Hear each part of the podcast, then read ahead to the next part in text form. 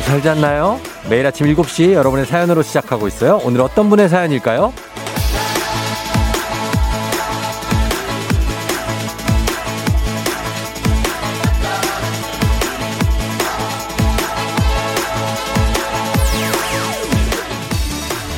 공일구육 님, 오늘 아들 생애 첫 출근 날이에요. 걱정이 많지만 잘하고 오겠죠?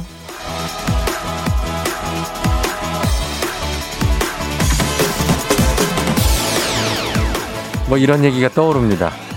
한 어르신께서 아이스크림을 사러 가서 우리 애기 먹을 거니까 제일 맛있는 아이스크림 줘요. 그래서 애기가 몇 살이라고 물었더니 우리 애기가 한 서른다섯인가 여섯인? 예, 서른이건 마흔이건 아니면 오십이 넘었건 부모에게 자식은 언제까지나 애기입니다. 또 이런 애기들 걱정이 끝이 없어요. 오늘은 좀 걱정을 안 하시도록 우리가 좀 더 열심히 좀 잘 살아볼게요. 유월 십오일 화요일 당신의 모닝 파트너 조우종의 에프엠 대행진입니다. 유월 십오일 화요일 케이비에스 쿨 에프엠 조우종의 에프엠 대행진. 자, 오늘 첫 곡은 제이슨 데롤로의 One to One Me로 시작했습니다. 아, 여러분 잘 잤나요? 예, 오늘 화요일이에요. 화요일이면은 조금 이제 피곤이 좀 밀려올 때가 됐죠. 졸려요? 많이 졸리죠? 네, 그럴 겁니다. 음, 오늘 오프닝의 주인공은 공일구육 님인데 듣고 계시면 연락 주십시오. 주식회사 홍진경에서 더 만두 보내드릴게요. 예, 문자로 보내주시면 돼요. 단문 오십 원, 장문 백 원에 문자 샵 팔구일공. 변민영 씨가 쫑디 맞아요. 부모님이 저한테 아직도 토끼라고 불러요. 대왕 토끼 아닌 귀여운 토끼.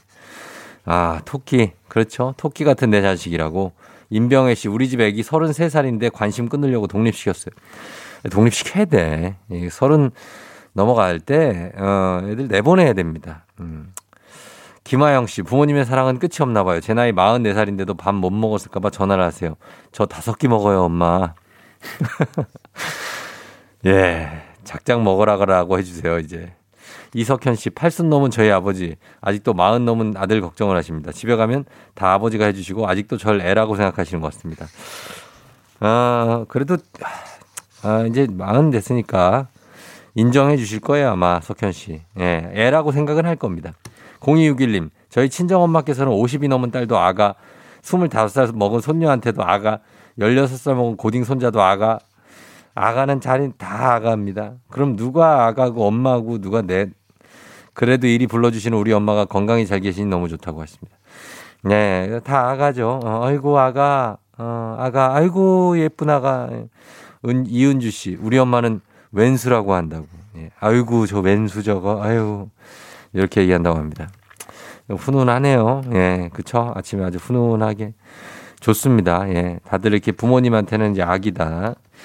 지금 모기 때문에 고생하신 분들 꽤 있는데, 김민정 씨, 하은미 씨, 모기 때문에 밤에, 밤새 못 잤다고 하는데, 모기가 나타나면, 제가 모기 헌터의 입장에서, 일단 잠을 자지 말아야 됩니다. 불을 다 켜고, 모기를 얘를 찾아야 돼요. 안 그러면 잠 못 자요.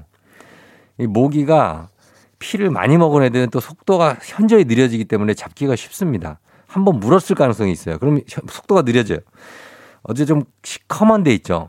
구석탱이, 구석탱이, 구석자리 이런 데 숨어 있을 가능성이 높으니까 그런 데 보면 조용히 붙어 있습니다. 모기들도 지능이 높은 애, 높은 애들이에요. 그래서 얘들이 날 잡으러 온다는 걸 알아요.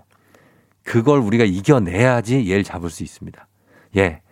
기다리다가 아 이제 자야지 할 때쯤까지도 참아야서 기다려야 돼요. 그래야 얘들을 잡, 잡을 수 있습니다. 아, 좀 졸린 화요일인데 다들 기운 내면서 오늘 좀 출발해 보도록 하겠습니다. 자, 오늘 초중고 퀴즈 애기야 풀자. 오늘 기본 선물에다 헤어드라이어까지 얹어서 드리도록 하겠습니다. 오늘 문제가 전반적으로 좀 쉬워요. 보니까. 예, 꼭 참여하시기 바랍니다. 단문 오십 원 장문 백 원의 문자 샵 팔구일공으로 신청해 주시면 되겠습니다. 지금부터 신청 받을게요.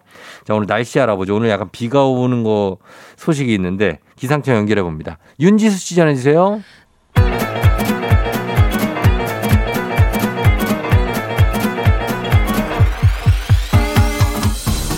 아, 아, 아, 마이크, 마이크, 어, 마이크 줘, 줘. 마이크 테스트요. 예, 들려요? 들린디야. 행진리 장인데요. 지금부터 행진리 주민 여러분들 소식 전해 들어가시오. 행진리 단톡이요.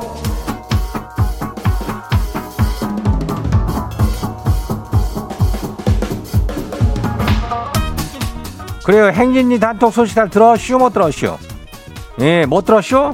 아이고, 오늘 이슈쇼. 오늘 화요일이요. 예, 정신 챙기에. 알죠? 슬슬 주말권이요. 예, 이제, 이제 주말이요. 어, 오늘 고비만 잘 넘기면은 내일 한 주 또 꺾이면서 그냥 주말권이요. 그러니까 오늘, 오늘만 잘 버티면 돼야. 예, 그래요. 알겠죠? 예, 그러면 행진지 단톡 한번 그냥 소 시작해봐요. 첫 번째 것이 봐요. 케이 팔공공칠 공구육오 주민. 아침부터 정신 사나워요. 회사 명찰을 분명히 목에 달고 들어왔는데요. 아무리 찾아봐도 없쇼. 아니 귀신이 고칼 노릇이네. 이게 왜 없쇼? 아니 찾았쇼. 예, 목 뒤로 돌아가 있네요. 아이고, 정신을 갖다 두고 사는겨. 그 정신 차려야 될 거 아뇨. 형님 괜찮은겨? 괜찮아요 뭐.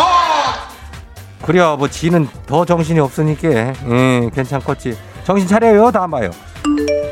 두 번째 것이 봐요. 삼이구이 주민이요. 오늘은 평소보다 길이 안 막혀요. 근데 이장님은 이런 마음 알까 몰라요. 일찍 도착하고 싶지 않은 마음이요. 그래야 뭐 회사 일찍 하면 뭐하겠어. 어? 괜히 그냥 솔렁하긴 하지. 예, 천천히 가. 뭐 그냥 커피나 한잔하고 아니면 뭐 그냥 음악이나 하나 더 듣고 가든가. 에프엠 대행진이랑 다 하고 그러고 가요. 행진이 다 듣고 가. 다음 봐요. 일칠이삼 주민이요. 거시기 저 깨워도 안 일어나더만 늦게 일어나서 학교를 데려다 달래요. 근데 어쩐대요? 차키가 없어져서 차키 찾다 못 찾고 결국에는 택시를 타고 가쇼. 아니 내 차키는 어디 있대요? 그걸 여기서 물어보면은 뭐 내가 어떻게 찾아? 이거 뭐 그저께부터 찾았어야 이걸 찾을 수 있는겨. 지금은 못 찾아. 아이고 속 터져. 그래요. 다음 봐요. 박미경 주민요. 이장님, 지가 지금 우유 한 잔을 마시고 출근하는데요. 우유가 이게 유통기한이 딱 어제까지였죠. 이거를 이거 마셔요 말아요. 이거를 마셔 말어. 어제까지라 했는데 이거를 뭐 행진님 주민 여러분들은 뭐 어떻게 해요? 이거 마셔요 말아요. 그 이게 얘기 좀 해줘봐요. 박미경 씨가 이거 우유 먹는다는데 배탈 나면 하루 동안 고생해요. 예, 얘기해봐줘요. 다음 봐요. 칠이오삼 주민요. 마지막이요. 거시기자, 크짬이 뭔지 알아요? 우리 애가 자꾸 크짬을 시켜달래서 크짬. 크짬 있잖여. 왜 그 크림 짬뽕. 우리 때는 김떡순이잖아요. 김밥, 떡볶이, 순대요. 에휴. 그래요. 크짬이라는 게 나왔다면 아, 짬뽕은 사실 좀 매콤하고 칼칼하고 이런 게 있건데 계속 이렇게 푸전이라는지 뭔지 퓨, 푸전하냐? 퓨요? 어. 푸전이 이렇게 나오는겨. 예. 아무튼 간에 뭐 이렇게 맛있게 먹으면 되는겨. 그래요.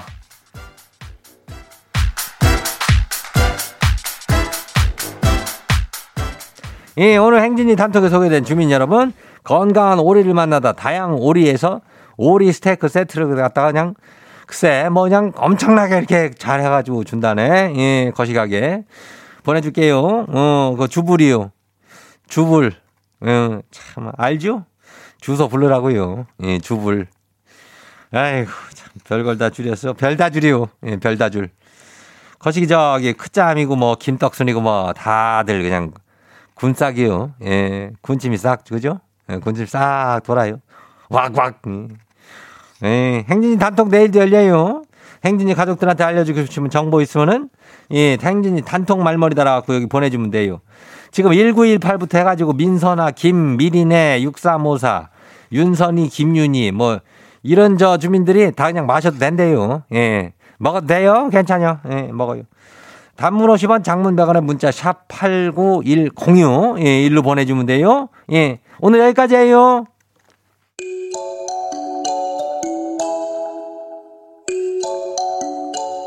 청하, 롤러코스터. 와우! 어디서 운세 좀 보셨군요. 오늘 어떤 하루가 될지 노래로 알아봅니다. 단돈 오십 원의 행복 코인 운세방.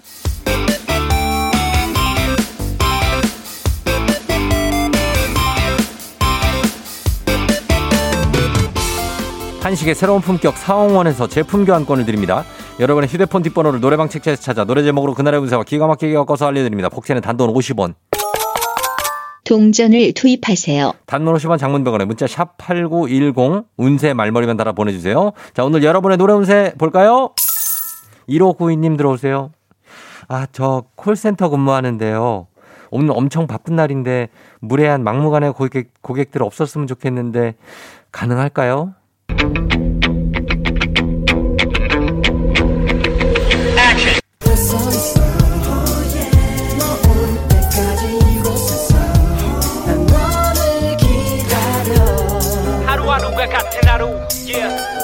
찾는 내일의 아침은 오늘 또 다시 찾아와. 노래방 번호 일오구이삼 노래운세 티비엔와이에 왜 서 있어. 우리 무례한 막무가내 고객님 거기 왜 서 있어요? 오늘 좀 바쁜 날인데 좀 피하고 싶다니까 그렇게 먼저 와서 서 있으면 어떻게 왜 서 있어요? 조심하시기 바랍니다. 오만 원 상당의 간식 상품권 쏩니다.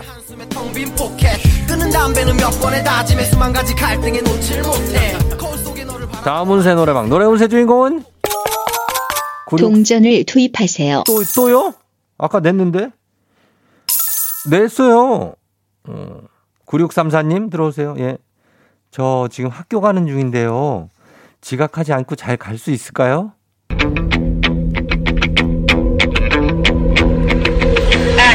서둘러 사라져버린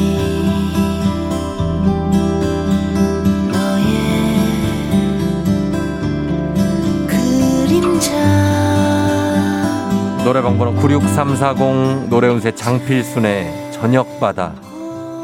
아침 일출을 봐야 되는데 저녁바다를 본다는 걸 보니까 늦었어요. 지각입니다. 서둘러요. 지금 더 빨리 걸어야 돼요. 더 빨리. 경보로 가세요. 경보로. 경보. 뭔지 알죠? 경보. 오만 원 상당의 간식 상품권 챙겨가세요. 또 비우려 했어. 오늘의 마지막 노래 운세는 이분입니다.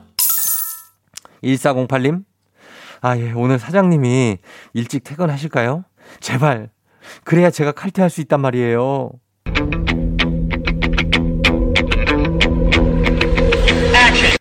당신이 원하신다면 저 하늘의 별을 따다 밭지우리다. 당신이 원하신다면 노래방 번호 일사공팔이 노래운세 베이로의 당신이 원하신다면. 칼퇴 원하세요? 칼퇴? 당신이 원하신다면 사장님도 칼퇴하실 것 같네요. 오늘은 모두의 칼퇴를 바라봅니다. 오만 원 상당의 간식 상품권 겁니다. 조금만 기다려줘. 조금만 기다려줘. 아쉽게도 벌써 약속된 시간이 다 되었네요. 꼭 잊지 말고 에프엠 대행진 코인 운세방을 다시 찾아주세요.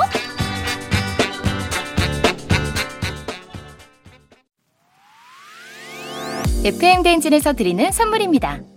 가평 명지산 카라반 글램핑에서 카라반 글램핑 이용권, 비교할수록 알뜰한 진이사에서 포장이사 상품권, 당신의 일상을 새롭게 신일전자에서 멀티진공 보관함, 달달한 고당도 토마토, 단마토 본사에서 단마토, 더굿 시팅라이프 시존에서 사무용 메쉬의자, 제로캔들에서 차량용 디퓨저, 판촉물의 모든 것 유닉스 글로벌에서 패션 우산 및 타올, 한식의 새로운 품격 사홍원에서 간식 세트, 신박한 정리를 위해 상도 가구에서 몬스터랩, 바이오 스킨케어 솔루션 스템수에서 씨씨피 선블록 세럼, 꽃이 핀 아름다운 플로렌스에서 꽃차 세트, 주식회사 한독에서 쉽고 빠른 혈당 측정기 바로젠, 행복한 간식 마술 떡볶이에서 온라인 상품권, 문서서식 사이트 예스폼에서 문서서식 이용권, 헤어기기 전문 브랜드 제이엠더블유에서 전문가용 헤어드라이어, 대한민국 면도기 도르코에서 면도기 세트, 메디컬 스킨케어 브랜드 디엠에스에서 코르테 화장품 세트, 갈베사이다로 속 시원하게 음료, 온가족이 즐거운 웅진플레이 도시에서 워터파크 앤 온천스파 이용권, 헬로사진예술원에서 가족사진 촬영권, 천연화장품 봉프레에서 모바일 상품 교환권, 판촉물 전문그룹 기프코, 기프코에서 텀블러 세트, 하루 칠십일 초 투자 헤어맥스에서 탈모 치료기기, 아름다운 비주얼 아비주에서 뷰티 상품권, 지그넉 순간 지그넉 비피더스에서 식후 유산균, 의사가 만든 베개 시가드 닥터필로에서 삼 종 구조 베개, 미세먼지 고민 해결 뷰인스에서 올인원 페이셜 클렌저, 건강한 기업 오트리 포드빌리지에서 재미랩 그래놀라, 향기로 정하는 마음 코코도르에서 디퓨저, 후끈후끈 마사지 효과 박찬호 크림과 메디핑 세트를 드립니다.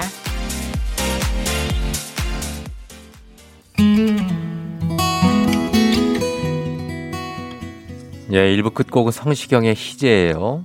공육일구 님, 예, 오늘 생일이라고 하시는데 본인이 미역국 끓이셨나 봐요. 예, 생일 축하드리고 육구오사 님도 지민이 생일 축하한다.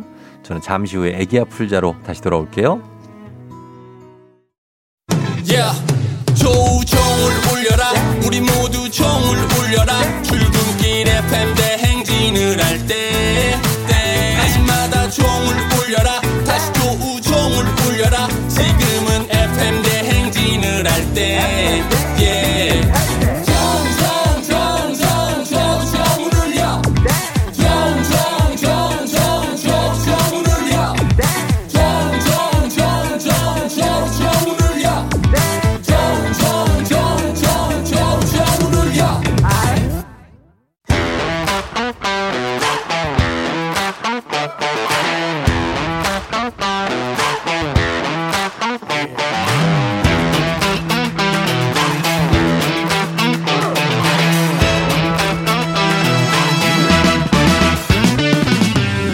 학연 지연만큼 사회를 좀 먹는 것이 없죠. 하지만 바로 지금 여기 에프엠 대행진에서만큼 예외입니다. 학연 혹은 지연의 몸과 마음을 기대어가는 코너.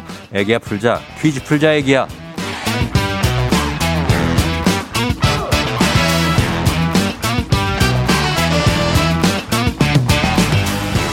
학연 지연의 숟가락 살짝 얹어보는 코너입니다. 애기야 풀자 동네 퀴즈. 언제나 빛날 수 있도록 정관장 화이락이 여성들에게 면역력을 선물합니다. 학교의 명예를 걸고 도전하는 참가자, 이 참가자와 같은 학교 혹은 같은 동네에서 학교를 나왔다면 선물 받으실 가능성이 있습니다. 응원해 주시면 선물 받으실 가능성이 있어요. 학연 지원의 힘으로 문자 보내주신 분들도 저희가 선물 드리니까요. 자, 오늘은 팔사오삼 님인데요. 오늘 특별히 헤어드라이기 그냥 얹어서 갑니다. 육아 휴직하면서 라디오 듣게 된 신당동 애기 엄마예요.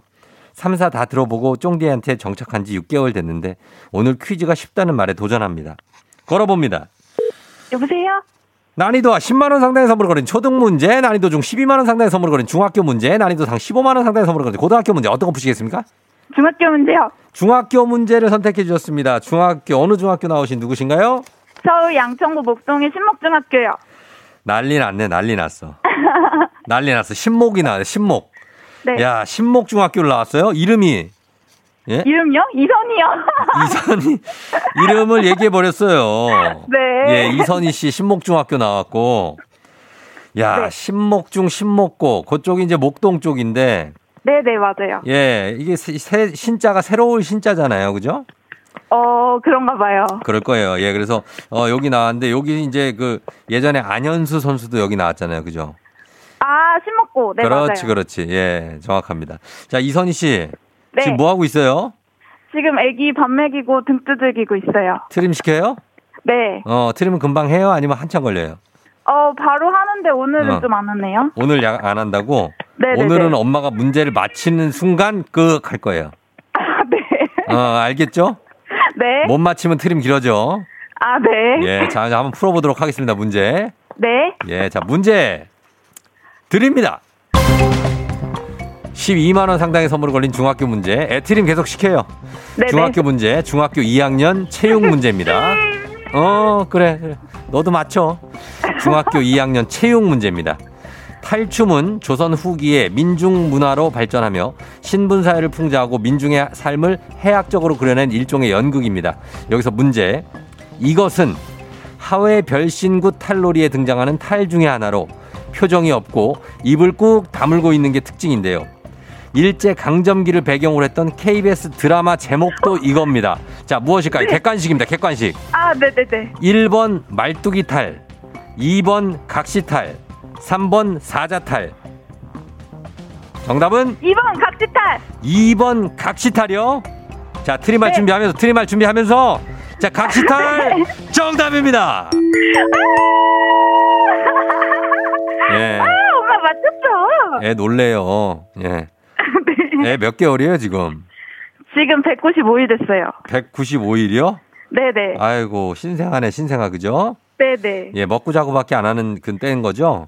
아 아니에요 지금 배밀이 음. 하고 있어요. 배, 아 배밀이 한다고요? 네네네. 그래 봤자지 지가 밀어봤자. 네. 자, 아무튼 그렇습니다.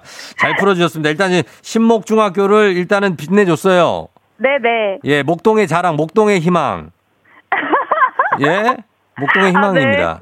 그렇죠? 네, 감사합니다. 자, 우리 선희 씨가 문제 풀고 있습니다. 자, 여러분 우리 사회 학연 지원 타파 외치지만 여기서만큼은 굉장히 지금 이 순간 중요합니다. 동네 친구랑 보너스 퀴즈. 자, 지금 참여하고 계신 선희 씨가 같은 동네 학교 출신들 목동 쪽 라인, 목동 신월, 신정동에서 아 멀리 가면 화곡동까지도 갈 수 있는데 화곡 괜찮아요? 괜찮아요. 괜찮답니다. 화곡까지 이쪽 라인에 강서 쪽 라인에 양천 라인 문자 응원 보내주세요. 다문호시바 장문병원의 정보 이용료가들은 샵 팔구일공. 여러분의 응원의 힘입어 퀴즈에 성공하면 자 선희 씨께 획득한 기본 선물과 함께 드라이어도 드리고요. 십오만 원 상당의 가족사진 촬영권도 드리고 그리고 응원해 주신 분들께는 커피 쿠폰을 쫙 쏠 수 있게 됩니다. 자 준비되셨습니까? 네. 자 문제 풉니다. 자 문제입니다. 중학교 이 학년 역사 문제입니다.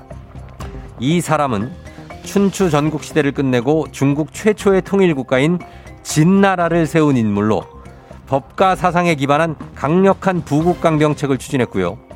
말년에는 불로장생하고 싶다는 욕망에 빠져 신하에게 불로초를 구해올 곳을 명하기도 했습니다. 이 사람은 누구일까요? 십오만 원 상당의 가족사진 촬영권, 동네 친구 삼십 명의 선물도 걸려있는 이 문제. 왕이겠죠, 왕. 네네네. 진시황. 예. 뭐라고요? 진시황. 진시황이요? 네. 진시황 정답입니다.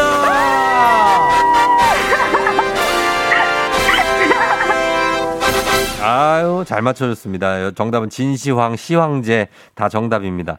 아 선희 씨 축하합니다. 네네. 네, 감사합니다. 오늘 뭐 드라이어에다가 뭐 예? 가족사진 촬영권에 기본 선물에 뭐 커피 쿠폰도 칭 다 쏘게 됐습니다. 네. 예, 어때 괜찮죠 풀기? 오늘 네. 쉽죠? 네.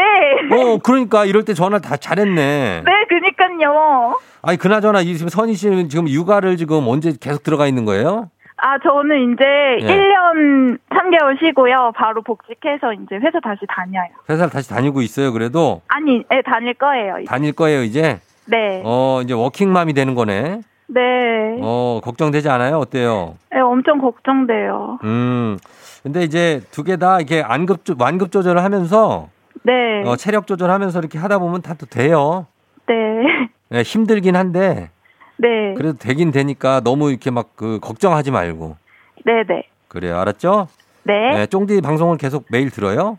아 원래 안 들었었는데 네. 이제 애기 키우니까 티비를 못 보잖아요. 음, 네네. 그래서 틀었는데 네. 제가 여기저기 다 들어보니까 다른 네. 분들은 텐션이 너무 높아가지고 어. 저랑 안 맞고요. 아 그래요?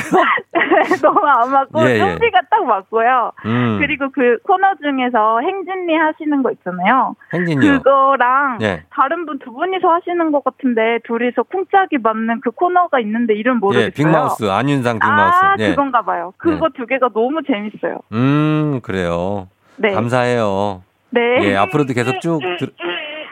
여기 뭐라 그러는 거야 걔가? 네, 스트레칭하고 있어요. 어, 트름은 네. 했어요?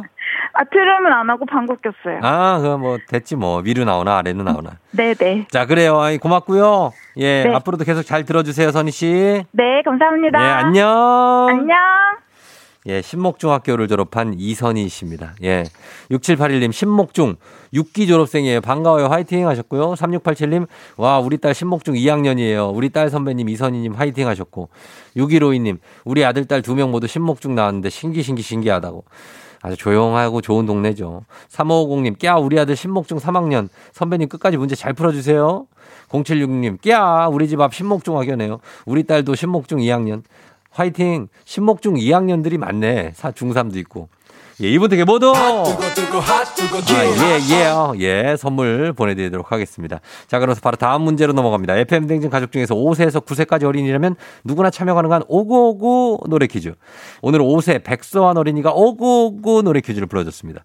서한 어린이 오구오구 노래를 듣고 노래 제목을 보내주시면 되겠습니다. 정답자 열 분 추첨해서 쇼핑몰 상품권 드려요. 짧은 건 오십 원, 긴 건 백 원이 드는 문자 샵 팔구일공, 콩은 무료입니다. 서한이 오구오구.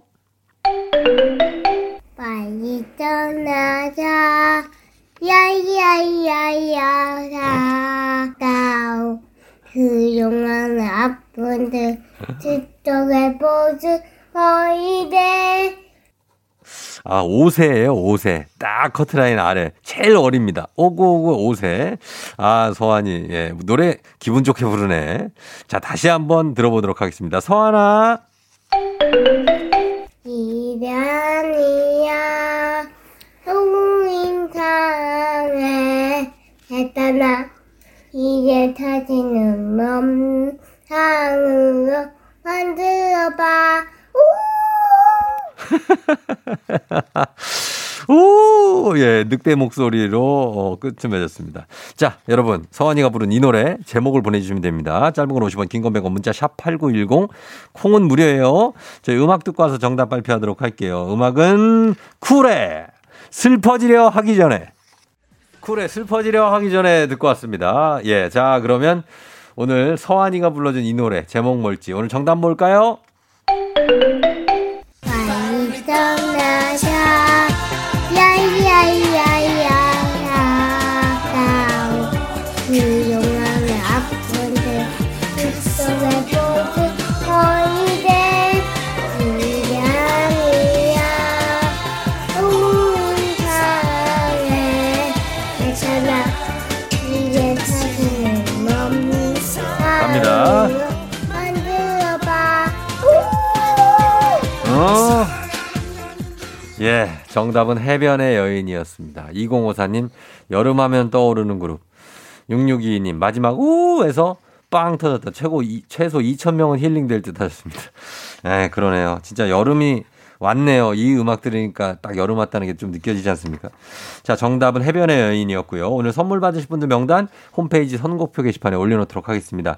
오늘 오구오구 노래 불러줘 오 세. 백수한 어린이 다섯 달 정말 고마워요. 잘 불렀어요. 블루투스 스피커 보내줄게요.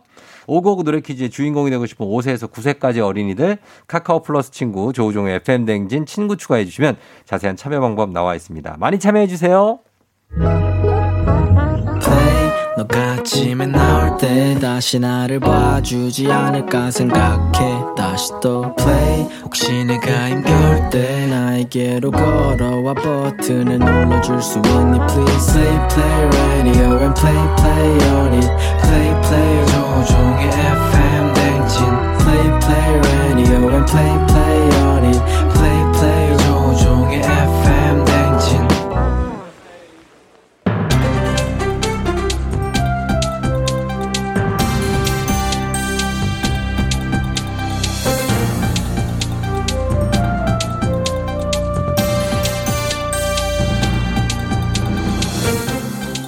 안윤상의 빅마우스, 저는 손석회입니다.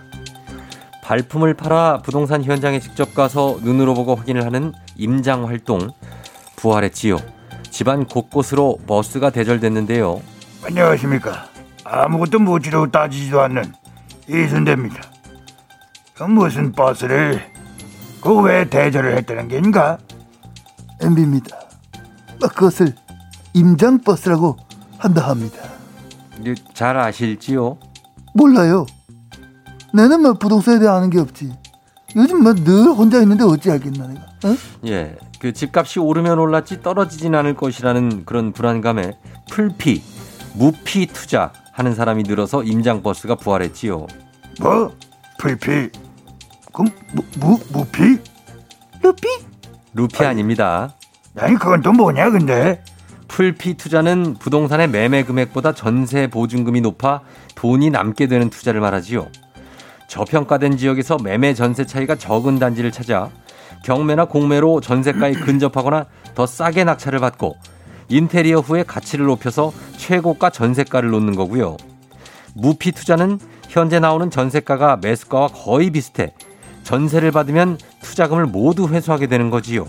아니 어떻게 된 게야? 이 부동산 가격 잡는다며. 아유 이번에 못 잡아? 못 잡으면 못난 놈. 예, 전문가들은 세금을 올리는 규제 방식은 집값 상승을 막지 못할 거라고 말한다지요. 그래서 치빼를 하는 거지요. 야야야 이런 못난 놈. 치빼 이건 또 뭐야? 치고 빠지기. 예, 단타지요. 몇백만 원이라도 남기면 된다는 생각인 거지요.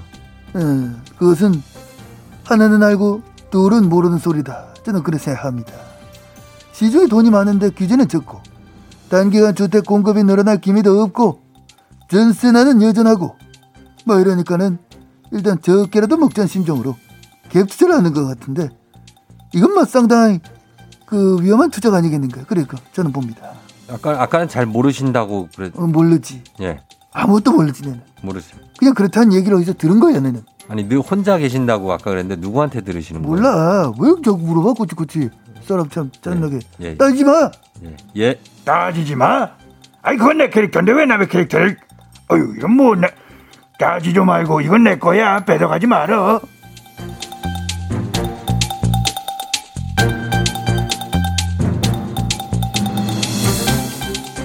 다음 소식입니다. 가정에서 보관 중인 중고 스마트폰, 일명 장롱폰을 파는 사람은 점점 늘고 있는데요. 안녕들아. 나 하얼빈에서 온 장첸이야. 폰 조교하는 학업 하니? 사진, 연락처. 너 지운 거 맞니? 확인은 했지만 확인했다고 되는 문제가 아니라지요. 자, 그런데 이분은 누구신지요? 음, 난 장첸인데 옆에 너 누구니? 너 혼자야? 혼자 오는 거야? 난 내가 올만하니까 왔습니다. 네 장인수입니다. 내도 핸드폰 팔았습니다. 근데 봄에 분명 했는데 다, 다 틀렸지 않습니까? 그거 뭔 말이니? 야야 니들 같이 술 마셨니? 왜 이렇게 횡설수설하니? 응? 다 지우고 폰을 팔았지만 데이터가 복구되는 거지요. 저장된 사진이며 연락처뿐 아니라 삭제된 통화기록, 톡기록, 계정 비밀번호까지 싹 다 털렸다고 하지요. 맞습니다. 어째 내한테만 이럽니까? 이 다 털렸습니다. 사생활 노출됐는데 이 어쩜 좋습니까? 폰을 팔기 전에 초기화를 여러 번 해서 하드디스크 복원이 불가능할 정도로 반복 반복 삭제를 부탁드리지요. 중고폰 사서 어째 남의 개인정보 복구하려고 들린 이런 난리니? 응? 혹시 협박하고 돈 뜯어낼 생각이면 니네 멈춰라 딱. 알겠어? 그럼 못된 짓 하면 나 장첸이 너희 집 찾아간다. 도끼 들고. 응? 저자가 어찌하는지 겪어보면 이 꼭 겪어봐야 아니? 궁금하니? 어디 한번 해봐라.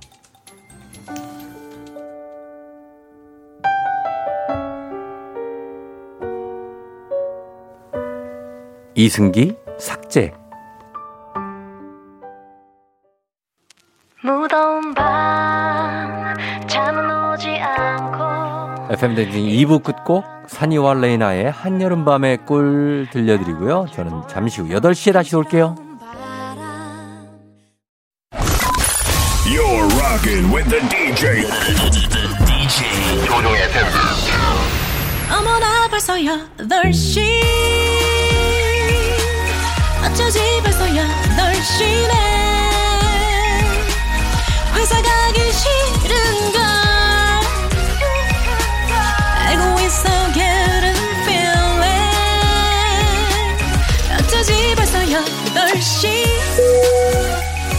승객 여러분, 에프엠 대진기장 조우종입니다. 한전의 완전을 더하다 티웨이 항공과 함께하는 벌써 여덟 시요.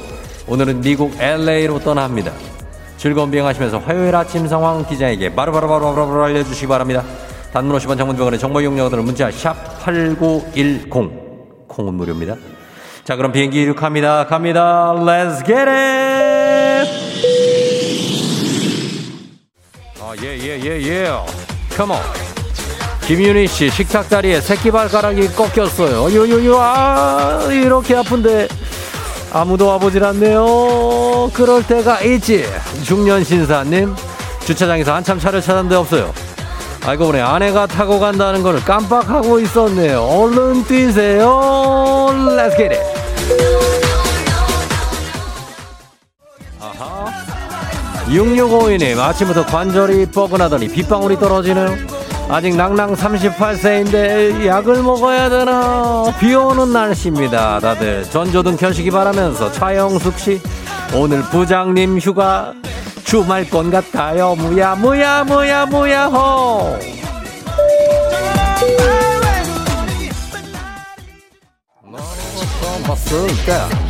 쓰러졌지요. 자, 땡큐베리 감사하면서 케이 일이일구육칠오칠삼님 스쿨버스 시간 다 됐는데 화장실에서 안 나오는 아들 버스 놓치잖아. 황인우 인우야 빨리 나와라. 엠제이님 오늘 아침부터 퍼마 커트 염색 두피 클리닉까지 예약 있어서 뛰어서 미용실 출근 중. 출근 잘하세요. Let's get it.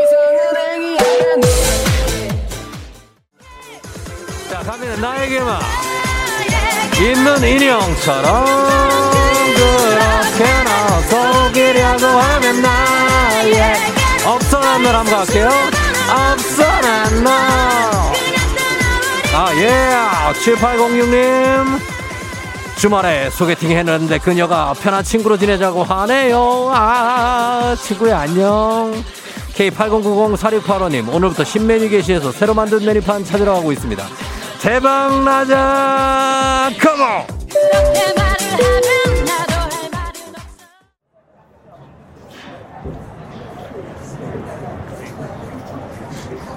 에프엠 댕진 벌써 여덟 시요. 미국 엘에이의 할리우드 스타 거리에 도착했습니다. 수많은 아티스트들의 핸드프린트가 길을 따라 쭉 이어져 있죠. 어, 예, 오케이, 오케이. 예, 배우 이병헌 씨 손바닥도 여기 어딘가 있다고 하니까 잘 찾아보시기 바랍니다. 아, 놀라지 마세요. 스파이더맨입니다. 예, 어, 배트맨도 있네요. 반갑게 맞아주시기 바랍니다. 예, 이 친구들 여기서 사진 찍고 돈 받는 게 직업인 사람들입니다. 어, 거기 어린 친구, 예. 아니야, 그 악당이라고 때리면 안 돼요. 예, 이놈 한다. 음, 그래. 어디를 뭐 어른한테 왜 반말이야 왜? 어, 그래. 안녕 안녕 계세요 해. 어, 그래. 코로나 시대 여행을 떠나지 못하는 청취자들 위한 여행지 에이에스엠알 오늘도 내일도 원하는 곳으로 안전하게 모시도록 하겠습니다. 땡큐 땡큐 베리 감사합니다. 자, 오늘 날씨 알아보죠. 기상청 연결합니다. 기상청 윤지수 씨. 조우종의 에프엠 대행진.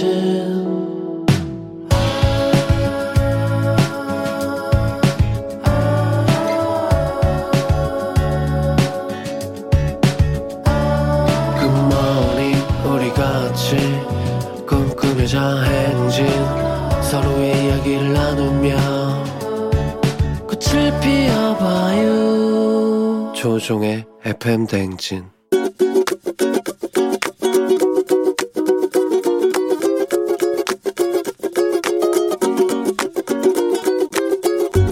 안녕하세요. 저는 산후조리원에서 신생아를 돌보고 있는 변승철입니다. 신생아를 돌본 거는 한 십사 년 정도 됐습니다. 아, 많이 보람되죠. 어, 들어올 때하고 나갈 때하고 보면은 엄청 많이 차이나게 어, 야무져지고 어, 몸무게도 잘 늘고 잘 커서 가니까 그런 거 보는 것이 정말 보람입니다. 일단은 이제 코로나십구 이후로 출산하는 상황이 많이 어려워진 것 같아요. 출산하기 전에 산모랑 보호자 둘 다 코로나 검사를 다 해야 되고 마스크 쓰고 출산을 해야 되는 상황이 있고요. 그 어려운 상황에 있어서 출산하시는 거 보면은 부모 같은 마음으로 보면 굉장히 대견스럽고 애국자라는 생각이 들기도 하더라고요. 백신 일, 이차 접종을 하고 나면은 많은 부분들이 정상화되지 않을까 그렇게 이제 기대를 해봅니다. 어, 마스크 쓰고 출산하는 산모님들도 있으니까 너무 어렵다고만 생각하지 말고 코로나도 빨리 극복을 해서 산모들도 신생아들도 많아졌으면 좋겠습니다. 윤종신의 오마이 베이비 듣고 왔습니다.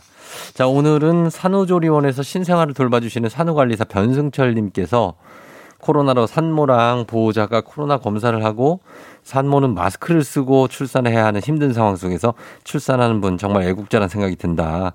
빨리 코로나를 자꾸 잘 극복해서 산모와 신생아가 많아지길 바란다. 이런 응원의 메시지 전해주셨습니다.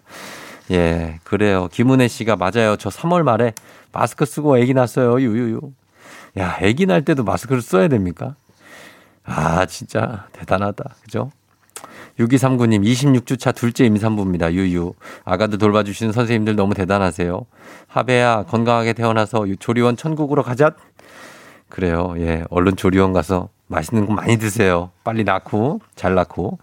장지희 씨, 그냥 하는 출산도 무지 힘든데 코로나 검사에 마스크까지 쓰고 출산한다니 정말 대단합니다. 요즘에 태어나는 아이들, 일단 병원에 가서 아이를 낳으니까 병원 가면은 다 이렇게 코로나 때문에 뭐 마스크에 뭐 여러 가지를 해야 되니까 정말 힘들 거예요. 그냥 하는 것도 진짜 힘든데. 케이 일이일구 칠팔공사칠님 눈물 나요. 제가 진짜 마스크 쓰고 출산했거든요. 그 아이가 이제 제법 커서 삼백일이네요. 외출도 제대로 못하고 삼백일 맞은 아기 건강하게 커져서 고마워 하셨습니다. 우리 애기들 진짜 좀 외출도 좀 마음껏 하고 좀 그래야 되는데 그러지 못하는 거는 참 정말 예 아쉽고 안타깝고 미안하다는 생각이 듭니다. 자, 오늘 우리 어 우리 변승철님 예 산후관리사분 또 건강하셨으면 좋겠고, 자, 오늘 청취자 잔소리 문화체육관광부와 함께했습니다. 우리 마음 백신으로 코로나십구 이겨냈으면 좋겠습니다. 자, 오늘 어, 응원의 목소리 담아준 유고은 리포터도 굉장히 고맙습니다. 저희는 간추린 모닝뉴스로 다시 올게요.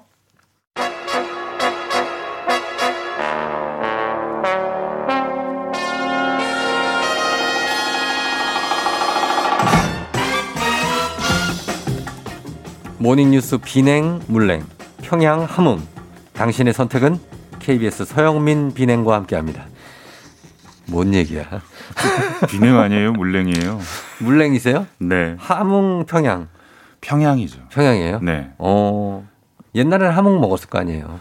케이비에스 사람들이 네. 많이 가는 어. 그 가까운 네. 그 평양냉면집이 어. 있습니다. 저도 그 평양냉면집에 네. 애호가입니다. 아, 애호가시고 거기 네. 가시고. 예. 네. 그래서 우리가 그거를 뭐 이렇게 잘 알고 있어야 될 정보입니까? 어떻게? 아, 그래서 상호명은 말하지 않았습니다. 음, 네. 알겠습니다. 서영민 기자가 평양냉면을 좋아한다. 요 정도만 저희가 팩트로 체크하겠습니다.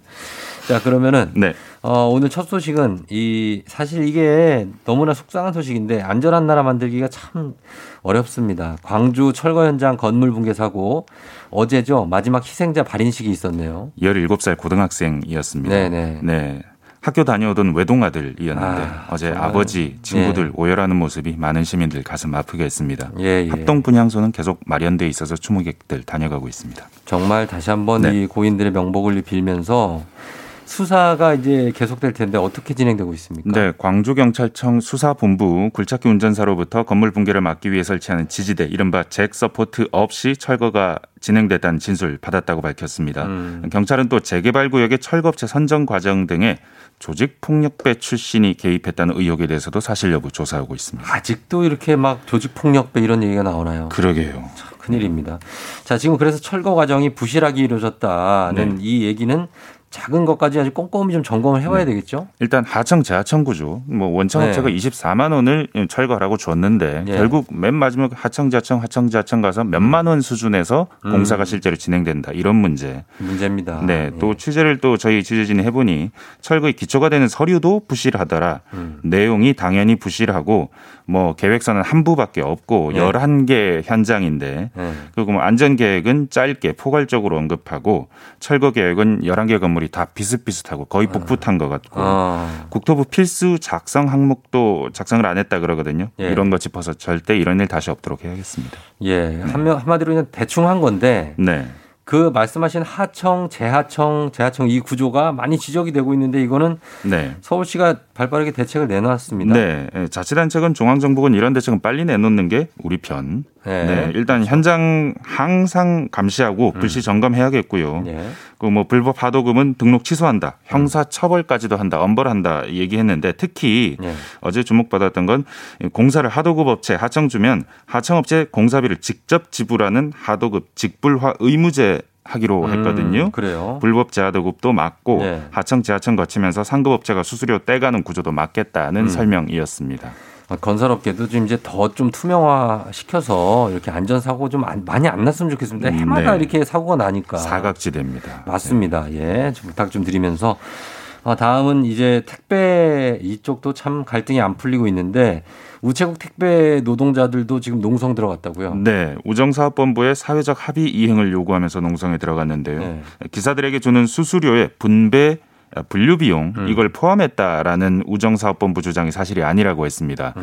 분류 작업 관련해서 사회적 합의를 지키라 뭐 이러면서 노조 측은 또 어제 그 그제 롯데 택배 노동자가 뇌출일로 쓰러졌거든요. 그렇죠. 요거 관련해서요. 예. 택배사와 정부가 노동시간 단축을 위해서 물량 감축만 하라고 하고 있다. 그러니까 음. 택배 그 직원의 손해를 네. 감소하라 이렇게만 접근하고 있다면서 음. 그거 말고 분류 작업 인력 투입 등 요구 사항을 들어줘야 된다고 맞서고 있습니다. 음, 그러니까 이분들이 이제 분류 작업을 끝내고 이제 배송 들어가려면 거의 시간이 한참 흐른 후니까 계속해서 그 말씀을 하고 계시죠. 네, 그 얘기예요. 네. 그 얘기를 해결해 달라는 네. 얘기입니다. 결국 이게 회사 입장에서는 비용 문제라 이게 협상이 잘 안 되나 봅니다. 네. 뭐 일 년에 오백억 정도 든다고 하는데 네. 회사 입장은 뭐 비용이 나가니까 그런 거고.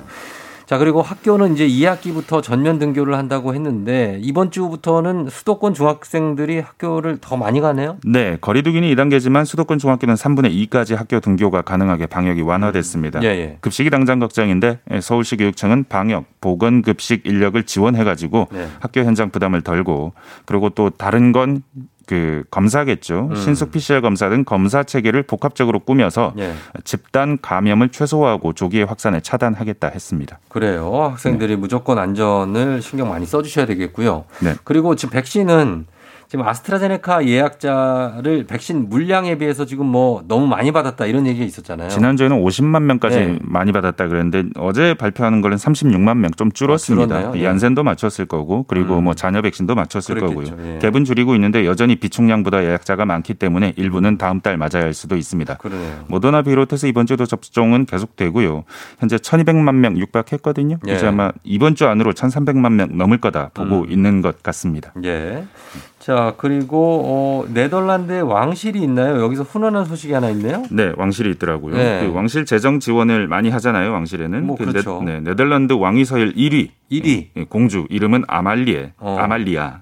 올해 열여덟 세가 되는데 열여덟 세부터 돈이 지급이 된다고 합니다. 네. 근데 이 돈을 안 받겠다고 했다는 겁니다. 왜, 왜요? 내가 적극적인 적절한 의무를 수행하고 있지 않다. 음. 대가 없이 받는 돈 불편하다. 아하. 지금 다른 학생들은 코로나십구로 어려운데 네. 내가 이 돈 받고 싶지 않다 했거든요. 오. 거절한 돈의 규모는 예. 백육십만 유로. 이게 얼마예요? 이십일억 원입니다. 이십일억을? 연간. 예. 아. 공주가 올해 열여덟 살 되거든요. 네. 일단 대학 안 가고 봉사활동, 여행, 오지체험 이런 거 하면서 진로 탐색하는 시간을 보낸 뒤에 네. 일 년 뒤에 대학 간다는데 음. 어, 저도 예. 안식년 보내고 싶다는 생각이 갑자기 아. 들었습니다. 그래요? 어. 저는 일을 해서 돈을 벌어야 하기 때문에. 벌어야죠. 네. 왕실에서 예. 태어나지 않았기 때문에. 예. 그럼요. 이십일억 이거 주면은 이거. 받아야 되는데 이거. 아, 저는 쉽지 않을 것 같습니다. 공주님 대단하신 네. 분이에요. 예, 그렇습니다. 네. 자, 여기까지만 보겠습니다. 네네. 예, 지금까지 케이비에스 서영민 기자와 함께했습니다. 고맙습니다. 감사합니다. 네. 조우종입니다. 매일 아침 일곱 시 조우종의 에프엠 대행진을 진행하고 있어요. 내가 받는 걸 바라는 게 아니지. 아침 일곱 시에는 제가 하는 라디오 좀 틀어주세요. 무엇을 망설이나. 망설이지 말고 틀어주시면 됩니다.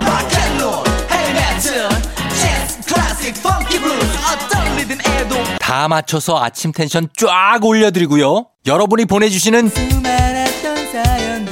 제가 맛깔나게 소개해드리고 선물도 푸짐하게 드리니까요. 혹시라도 다른 라디오 듣고 계셨다면 조우종의 에프엠 대행진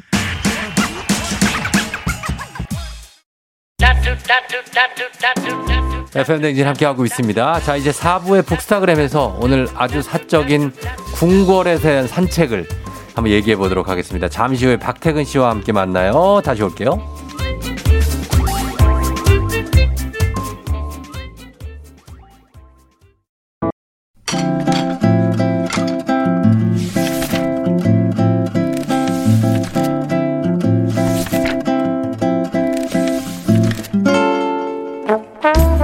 매주 화요일 아침 여덟 시 삼십 분이면 문을 여는 라디오 책방, 책 읽어주는 남자 박태근 씨와 함께합니다. 북스타그램.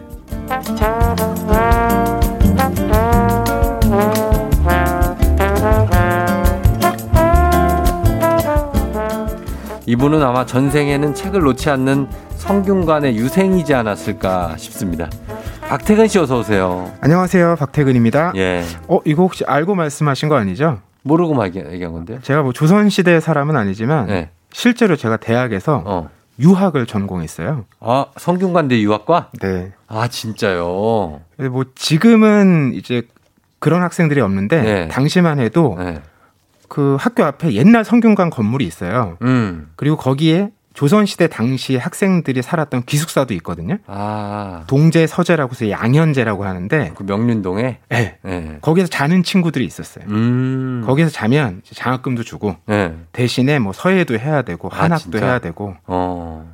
맞아요. 성균관 유학과 지금도 있잖아요. 그렇죠. 네. 그렇죠. 예, 저도 여기 시험 보러 가 봤었어요. 왜요? 근데 거길 다니신 거죠? 네, 유학 전공을 했습니다. 전공을 하신 거죠? 네, 정말 몇 안 되는 전공자입니다. 그러면 어떻게 나중에 어떻게 그 서당을 할 수 있어요?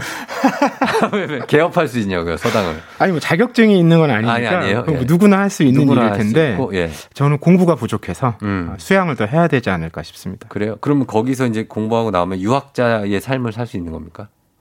그렇겠네요. 유학을 전공했으니까. 아니 뭐 꼭 그렇게. 음. 살 수 있는 건 아닌데. 아, 살 수 있는 있자. 그다음에 봐봐요. 지금 서천에 사시고, 어. 출판사에서 일하고 이런 게 유학자의 삶 아닙니까? 아, 어울리네요, 여러모로. 어, 그렇죠. 음. 예, 맞습니다. 다행입니다. 전공을 예. 살려서 살고 있다. 전공 살렸네. 전공 살렸어요.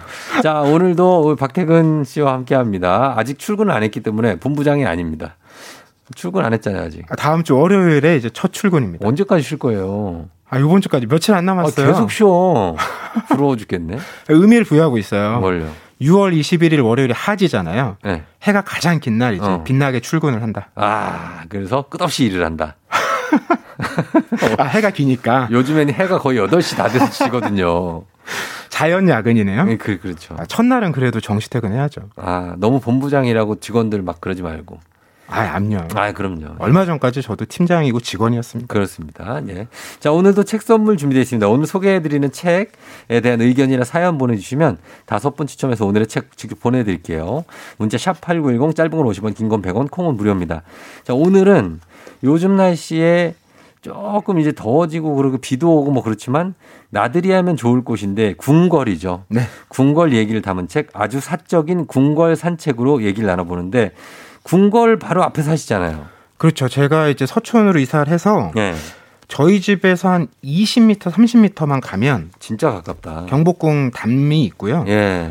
그 이제 서쪽 영추문 또 네. 국립고궁박물관 입구 이런 어. 데가 집에서 한 일, 이 분밖에 안 걸려요. 와. 근데 저도 네. 광화문 경복궁 하면 서울에 우리가 한복판이라고 생각하잖아요. 예, 예, 예, 그렇죠. 근데 평소에는 그 알면서도 음. 궁궐이 우리 가까이에 있다라는 생각을 잘 못하고 살죠. 음. 그렇죠. 저도 잊고 있다가 예, 이사를 하고 나서야 음. 아, 궁궐이 이렇게 우리 사는 공간에 가까이 있었구나. 음. 이런 생각이 들었고 또 관심도 높아지던 와중에 예. 마침 이 책이 나와서 골라왔고요. 음. 어, 김서울 작가의 이 아주 사적인 궁궐 산책. 음. 어, 이 책으로 오늘 이야기 나눠보겠습니다. 예, 김서울 작가 작가예요. 이게 본명일까요, 이분이? 아, 저도 그 정확한 정보는 네. 알지 못합니다. 김서울 작가의 책에 서평 추천사를 김겨울 작가가 써놨어요. 아, 네. 그렇죠. 아, 그런 건 그런 걸 좀 좀 봤고 아무튼 이게 이 책이 궁궐에 대한 책인데 어, 궁궐 이야기를 전한다. 이 김서울이란 분에 대해서 간단히 소개를 좀 부탁드립니다. 네, 이분은 네. 박물관을 너무 좋아하는 유물 애호가고요. 네. 전통 회화를 전공을 했는데 아. 뭐 이후에 문화재 보존 처리하는 일도 하셨고 아. 지금은 이제 박물관하고 유물을 연구하고 계신데요. 예, 예. 근데 이분도 박물관 유물을 좋아하면 음. 당연히 궁궐도 좋아할 것 같잖아요. 그렇죠. 근데 그렇지 않았대요. 음. 뭐 궁궐이라고 해야 뭐 지금 사람이 사는 것도 아니고 예, 예. 또 과거의 유물이고 음. 이러다 보니까 크게 흥미가 안 갔대요. 네. 근데 이제 이 책을 쓰기 위해서 궁궐을 막 숱하게 드나들다 보니까. 네. 야, 궁궐 이렇게 구석구석 재미가 있었구나. 어. 본인이 그렇게 유물을 많이 봤음에도 음. 미처 알지 못했던 궁궐의 재미 네. 이런 걸 이제 독자들하고 나누고 싶어서 음. 이 책 읽고 독자들이 주말에 궁궐 한번 가보면 좋겠다. 예, 예. 이런 바람으로 책을 썼다고 합니다. 그렇죠. 예, 그러니까 뭐 사극에 보면 궁궐에 이제 등장인물이 많이 나오지만 여기서 이 책에서 말하는 궁궐은 그냥 아무도 없는 궁입니다. 그렇죠? 예, 궁의 그 건물이라든지 그 안에 있는 조각들, 뭐 단청, 아니면 거기 흐르는 물들, 음. 나무, 수목들 다 이런 거가 포함되어 있는데 어, 이 책이 사진도 과하게 들어있지 않아요. 그러니까 저는 조금 아쉬웠어요. 왜냐하면 한 장 정도 더 들어있었으면 생각했거든요. 각 그 어. 챕터마다 사진이 약간씩만 보여줘가지고 그래서 여기가 어떻게 생겼다는 거지? 약간 이런 생각을 했는데 어 근데 그 대신에 부담은 없어요 읽기에. 음 그게 아마 궁금증을 자아내기 위한 전략이 아니었을까 싶은데 그런 것 같아요. 또 사진 작업도 정멜멜이라는 예. 별도의 작가분께서 따로 작업을 해주셨거든요. 어. 그래서 다 멋이 있고요. 예, 예. 근데 이 책이 이제 재미난 점은 보통의 궁궐을 소개하는 책 열어보시면. 예. 딱 배치도부터 나오거든요. 맞아요. 이 건물이 어디에 있고 맞아요. 이름은 어떤 의미고 이게 근정전이고. 근데 뭐. 그러다 보면 예. 그거 몇 개 보다가 지쳐요. 어어. 왜냐하면 이게 내가 가보지 않았기 때문에 잘 예. 그려지지도 않고 그쵸. 그 말들이 지금 쓰는 것과 또 달라가지고 예. 예전에는 건물 하나하나 다 의미를 부여해서 이름을 지었잖아요. 어, 맞아요, 맞아요. 제가 아까 말씀드린 양현재도요. 방마다 이름이 다 달라요. 양현재도. 일 호실, 이 호실이 아니라 어. 다 그 공부에 무슨... 관련된 뜻을 담아서 아하. 이렇게 지었었거든요. 예, 예, 예. 근데 이 책은 그런 식으로 전통적인 방식으로 설명하는 게 아니라 현대인이 궁궐을 감각하는 방식으로 얘기를 풀어내요. 음. 예를 들면 네. 경복궁에 대해서 이렇게 설명이 돼요. 네. 정신없는 공사 현장과 음. 온갖 시위대를 지나서 음. 광화문을 통과하면 음흠. 다른 차원의 세상이 펼쳐진다. 그쵸, 예. 주변의 공기가 돌연 차분해지는 그 순간이 좋다. 아. 이거 아마 경험해 보신 분들은 다 아실 거예요. 거기 네. 이제 역에 내려서 네. 그 광화문 앞까지 걸어가려면 아. 정말 그 시끌벅적한 확성기가 몇 개는 있죠. 맞아요. 네. 거기 이제 지나서 딱 들어서면 음. 정말 확 조용해지거든요. 네. 그리고 이제 경복궁 같은 경우는 딱 직선으로 되어 있기 때문에 음. 문을 이제 하나 두 개 통과하면 통과할수록 음. 이 도시의 소음과 멀어져서 정말 적막해지거든요. 음, 네. 그러니까 뭔가 정말 궁궐 안으로 들어가는 느낌이 들어요. 구중궁궐. 맞아요, 맞아요. 네. 그런 표현이죠. 네. 이런 감각들을 잘 살려내서 음. 아주 흥미롭게 읽어갈 수가 있어요. 그러네요. 예. 그래서 어, 그 궁궐이라고 하면은 우리가 경복궁이 대표적이고 네. 창덕궁, 덕수궁, 창경궁, 경희궁 이렇게 있어요. 맞아요. 여기 다섯 개 있죠. 네. 다 알고 계시네. 아, 여기 적혀 있어요. 네, 이걸 그대로 읽은 건데 네.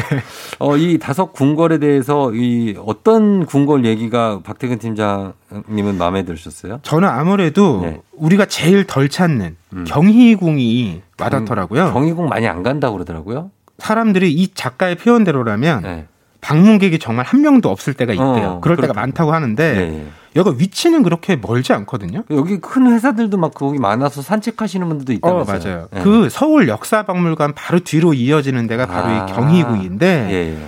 이제 여기는 예. 왜 인기가 덜하냐면 예. 건물이 별로 안 남아 있어요. 아. 흥선대원군이 예. 경복궁을 중건했잖아요. 그렇죠. 근데 그때 이제 돌하고 나무가 필요하니까 음. 여기에 있는 전각의 구십 퍼센트를 분해하고 해체해서 음. 가져가서 경복궁을 지은 거예요. 네. 그래서 여기에는 정전이었던 숭전점만 남아 있고요. 음. 그러다 보니까 건물이 별로 없으니까 예, 예. 어디부터가 궁궐인지도 경계가 흐릿해요. 어. 그래서 입장료도 없습니다. 입장료 없고. 그래서 아무나 들어갈 수 있어서 공원 같은 느낌인데 어. 예, 예. 그러다 보니까 이제 관광하러 덜 가는 거죠. 그렇구나. 근데 여기 한번 가셔서 예. 그 끝까지 들어가시면 제일 뒤쪽에 음. 서암이라는 큰 바위가 있어요. 음. 여기는 지금도 물이 흘러요. 어 그래요? 조선시대 때부터 지금까지 계속 물이 흐르는 곳이에요. 오. 아마 여름에 한번 가보시면 네. 시원함을 느끼실 수 있을 겁니다. 그렇군요. 예, 궁궐의 모습. 그리고 작가가 이제 얘기하는 게 작가가 굉장히 어떻게 보면은 좀 비평, 비판적으로 봐요. 왜냐하면 궁궐이라는 것에 대해서 왜 우리가 아직까지도 예전 신분제도 사회의 왕을 음. 거기만 지나가면 우리가 조용해야 되고 왜, 왜 막 이렇게 절하는 것처럼 해야 되고 그럴 필요가 없지 않느냐. 음. 나한테 왕이라는 건 큰 존재가 아니다. 이렇게 얘기를 하면서 어, 접근을 하는데 그래서 오히려 읽는 사람 입장에서는 조금 신선했고. 맞아요. 그러니까 네. 한편으로는 그 궁궐도 이제 왕과 그 왕을 보필하는 사람들이 생활하던 공간이었잖아요. 네. 우리 마음하고 비슷한 것들이 있어요. 예를 들면 네. 경복궁하고 창덕궁이 이제 주요 궁궐인데 네. 경복궁은 네. 입구에서부터 건물이 다 일자거든요. 어, 네. 근데 창덕궁은 좀 오밀조밀 사람 사는 집 같은 느낌이 있어요. 네, 네, 네. 대다수의 왕들이 창덕궁에서 지내길 좋아했다는 거예요. 이렇게 안 보이는 데서. 왜 저는. 그런 거 아니, 아니 잠에서 일어나자마자 네. 사무실이 앞에 보이고 어. 이렇게 일, 일거리가 몰려있고 길거리 못 보이고 그렇죠. 사람이라면 아, 이걸 즐길 수는 없었을 것이다. 그렇죠, 그렇죠. 이걸 즐긴 사람은 역시 모범생 세종 세종 아, 다른 왕들은 대부분, 대부분 창덕궁을 창덕궁. 선호했다. 음. 이런 식의 이제 해석들을 보면 네. 아, 좀 현대인의 감각으로 그때 당시 사람들을 이해한다라는 것이 음. 흥미로운 대목들이 있겠다. 네. 우리가 말씀처럼 무슨 막 우러러보고 꼭 전통이다 이렇게 생각하는 게 아니라 네. 여기도 사람 살던 공간이라는 전제로 들여다보면 어. 이런 흥미로운 대목들이 많이 눈에 들어온다는 거죠. 음, 맞습니다. 자, 그래서 오늘 아주 사적인 궁궐 산책 김서울 작가의 작품인데요. 저희가 궁궐의 매력을 새롭게 한번 볼 수 있는 작품이 아닌가 싶습니다. 어, 김서울, 김겨울 자매 아닐까요 하시는데 이거는 지극히 단순한 추측이죠. 아, 이것은 사실이 아닌 걸로 제가 확인해 드릴 수 있습니다. 사실 아닐 네. 거라고 합니다. 이일구칠님. 자, 그럼 저희가 음악 한 곡 듣고 와서 계속해서 얘기 나눠보도록 하겠습니다. 궁의 느낌을 좀 강하게 담을 수 있는 곡 하나 골라봤습니다. 해를 품은 달 아시죠? 알죠. 자, 거기서 들어봅니다. 린의 시간을 거슬러. 노래가 끝이 났느냐? 그러하옵니다. 그렇구나. 진행을 하시죠. 시간을 거슬러라는 곡이었다. 오늘은 궁에 대해서 얘기를 해보고자 한다. 아, 계속 이렇게 가야 되나요? 아닙니다. 네, 다행입니다. 예, 예. 제가 능력이 부족해서. 뭐 그냥 하면 되죠. 예. 자, 우리 김서울 작가의 아주 사적인 궁궐 산책으로 이야기를 나누고 있는데요. 어, 이 저자만의 시선으로 살펴보는 어, 굉장히 길고 마음도 어, 이것저것 막 바뀌는 그 자기의 변덕스러운 마음도 막 보여주는 이 책 음. 궁궐 이야기 좀 더 살펴볼까요? 네, 이 책의 또 재미난 점은 네. 궁궐을 뭐 왕의 공간, 음. 뭐 왕비의 공간 이런 식으로 설명하는 책이 많거든요. 네네네. 이 책은 흥미롭게도 음. 궁궐의 돌, 맞아요. 궁궐의 나무, 음. 그리고 궁궐의 물, 물건. 음. 그러니까 돌이라는 이제 재료, 네. 또 나무는 재료이기도 하고 실제로 나무들이 많잖아요. 궁궐에. 그렇죠, 많죠. 그리고 당시 사람들의 생활에 담긴 이런 물건, 음. 이런 걸 중심으로 살펴보는 시선이 굉장히 흥미로운데 어, 이런 얘기를 해요. 우리가 궁궐에 가면 대부분 네. 고개를 위로 든다는 거예요. 음. 왜냐하면 그 하늘 바탕에 왜냐하면 큰 건물이 뒤에 안 보이잖아요. 그렇죠. 그리고 음. 거기 뻗은 이제 기와, 기와 처마 네. 이런 게 멋있잖아요. 멋있죠. 그 밑에는 단청이 있고 네네네. 또 내려오면 꽃살무늬 창이 있고. 음. 근데 거기서 음. 시선을 한 번만 더 아래로 내리면 음. 그 나무 기둥마다 주춧돌이 있죠. 어, 있죠. 또 주춧돌 밑에는 또 돌로 된 이제 단이 있습니다. 네네네. 이런 식으로 돌이 다 거기를 떠받치고 있다는 거예요. 음. 그래서 눈에 우리 눈에 띄지 않았지만 네. 사실 궁궐에서 음. 가장 많은 재료, 음. 가장 밑바탕에 되는 재료는 돌이다. 네. 돌로 그, 한번 궁궐을 살펴보자. 그중에서도 화강암 아닙니까? 다 화강암이죠. 그렇죠. 네. 이 작가가 화강암에 대해서도 되게 자세히 써놨는데 음. 정말 화강암은 잘 다루는 사람들이 조각해야 된다. 맞아요. 혈관에. 잘못, 네. 잘못하면 진짜 화강암에 정말 혈관이 흐르는 것 같아서 잘못 부수면 다시는 쓸 수 없는 돌이 돼버린다. 맞아요. 이만큼이 똑 떨어져 나오니까. 그러면 그 돌은 못 쓰는 거죠. 새로 해야죠. 네. 음. 그래서 그렇고 정교한 매력보다는 화강암은 약간 이렇게 뭐 그래서 잘 깨지니까 그거 깨지지 않게 이렇게 네모나게나 아니면 웅크리고 있는 동물을 만들 때 음. 많이 사용된다. 그렇죠. 그러니까 네. 서양의 대리석처럼 네. 이렇게 팔을 움직일 수가 없는 거예요. 그러면 깨진대요. 그렇게까지는 못하니까 어. 이제 화강암 조각을 보면 네. 우리가 뭐 그 무덤 같은 데 가도 네. 다 팔이 이렇게 옆에 붙어 있잖아요. 붙어 단단하게 좀 이렇게. 네. 그 이유가 이제 화강암의 특성 때문이라고 설명을 하고 있죠. 음, 맞습니다. 예. 그리고 기와에 대해서도 얘기하고 어, 돌나무에 대해서도 얘기했죠. 그 기와 중에 예. 기와는 뭐 자연석은 아니지만 어쨌든 음. 돌과 비슷한 재료로 만들어지는 건데 그쵸. 이 창덕궁 근정전에 가면 그 네. 너머로 보이는 선정전이란 건물이 있대요. 음. 여기 기와가 네. 흑빛이 아니라 네. 검은빛이 아니라 청기화라는 거예요. 아, 청기화. 요즘 말로 보면 네. 약간 인디고 블루? 어, 인디고 블루. 이런 깊은 청색 느낌이 난대요. 아. 근데 기화가 네. 그냥 보통 기화도 네. 당시에 만들려면 굉장히 많은 노동력이 투여됐기 때문에 네. 이 값이 비쌌는데 음. 청기화를 만들려면 네. 당시에 중동에서 수입된 특수 안료를 써야 했대요. 중동에서? 네. 그래서 청기화 한 장 값이 네. 일반 백성이 사는 초가집 한 채보다 비쌌다고 하더라고요. 이게 야. 정말 어떤 궁궐의 사치스러움 네. 이런 걸 그대로 보여주는 건물인 거죠. 어, 진짜 그거를 중동에서 수입을 했다고요? 아, 대단하네. 예, 그래서 기와를 기와 한 장만 훔쳐가도 아니 집을 한 채보다 비싸다고 하니까 어, 아, 그만큼 귀하니까 훔쳐가다 걸리면 큰일 나지 않을까요? 죄가 아유, 더 무거웠을 것 같은데 경을 치겠죠. 아주 금부도사가 그렇죠. 궁궐에 그걸 들어가가지고 예예 예. 아, 쉽지 않았을 것 같아요. 궁에 침입해서 아무튼 그렇습니다. 네. 이런 거 그리고 그 나무 얘기도 많이 나오죠. 돌 뭐 얘기도 있고 그렇죠. 기와 얘기 나무 얘기도 많지 않습니까? 뭐 궁궐에 가보시면 사실 돌 빼면 다 나무입니다. 네. 모든 게. 어, 그렇죠. 네, 실제 나무도 많은데, 네. 근데 제가 이 책에서 흥미롭게 들어갔던 에피소드는 네. 이제 창호 있잖아요, 창호. 음. 그 종이도 이제 나무로 만드는 거잖아요. 네, 네. 그런데 그 창호만 종이 종이를 붙이는 게 아니라 네. 바닥에도 당시엔 장판이 없었기 때문에 어. 종이를 발랐다는 거예요. 어, 예. 근데 초벌로 붙이는 초배지를 뭘로 만들었냐면 네. 낙폭지라고 해서 네. 이 낙폭지가 뭐냐면 과거 시험에 낙방한 사람들의 시험지예요. 아 진짜? 종이가 귀하니까 네. 이걸 이제 재활용을 하는 거예요. 오. 그 시험지를 그대로 붙이는 건 아니고 네. 시험지를 이제 모아서 절구에 찧어서 네. 다시 종이를 만드는 거죠. 아, 그 답 쓴 거 막 이런 걸 다 붙이는 건 아니고. 그렇죠. 어, 근데 여기서 이제 되게 재미난 작가의 상상이 덧붙여지는데 네. 왜 도배를 음. 쌀로 만든 그 쌀풀로 붙이잖아요. 음, 네네네. 그리고 나서 그 당시에는 코팅을 하기 위해서 네. 들기름을 또 발랐대요. 어. 근데 그리고 나서 도배를 다 마치고 나서 네. 방에 이제 아궁이에 불을 뗄 거 아니에요. 그렇죠. 그러면 그 쌀풀이 익는 냄새, 어. 이 들기름의 고소한 냄새, 예. 아, 이런 거 취해가지고 어. 아주 배고파지면서 잠들지 않았을까 당시 사람들이. 아 그러겠네. 막 바닥을 막 뜯어 먹을 수도 없고. 진짜 배, 배불 배, 들기름 냄새는 좀 군침 돌죠. 그러니까 아니, 거기다 불을 뗀다고 생각을 해보세요. 그러니까 그러면 냄새가 아주 방에는 가득하겠죠. 바닥 전체가 그냥 큰 요리인데, 어. 그죠? 예, 그럴 수 있겠습니다. 어, 김관우 씨가 저는 창덕궁과 창경궁을 한때 많이 가봤는데 창덕궁 후원은 들어가면 들어갈수록 여기가 서울 한복판이라는 걸 잊게 해주는 음. 고요함이 좋다. 예, 여름, 가을 뭐 창덕궁 후원이 참 좋다고 하시고 정지원 씨는 출근길, 출근길에 말씀하시는 궁 따라 지도 앱 켜서 찍어서 보며 듣고 있어요. 기회 봐서 궁 투어 한번 하고 싶은 마음이 뿜뿜하네요. 이렇게 어, 궁에 한번 들어가 보는 것도 좋은 일인 것 같아요. 그렇죠? 요즘엔 또 그런 궁궐 이제 관리하는 쪽에서 네. 다양한 프로그램을 많이 만들어서 음. 야간 달빛 기행 이런 것도 어, 있거든요. 그러니까. 신청하기가 어렵습니다. 신청 어려워요? 너무나 많은 분들이 신청을 아, 하기 때문에 많구나. 빨리 하셔야 돼요. 그러니까요. 그리고 궁궐에 있는 뒤에 가면 책 뒤에 가면 궁궐 물건들이 많이 나와요. 네. 이것도 흥미로워요 되게. 맞아요. 저는 네. 그중에 눈에 띄었던 게 네. 오늘날 블라인드라고 할 만한 주렴이라는 건데. 주렴. 이게 뭐 가로 이 미터, 세로 이 미터 생각보다 굉장히 커요. 음. 이 덕수궁 지금도 가면 몇몇 정각에서는 볼 수 있다고 하는데 네. 근데 이게 지금은 빛이 바래서 어. 색이 좀 탁한데 네. 당시에는 굉장히 쨍한 노란빛이었다는 거예요. 음. 그러니까 이걸 생각해보면 지금 우리가 궁궐에 가면 네.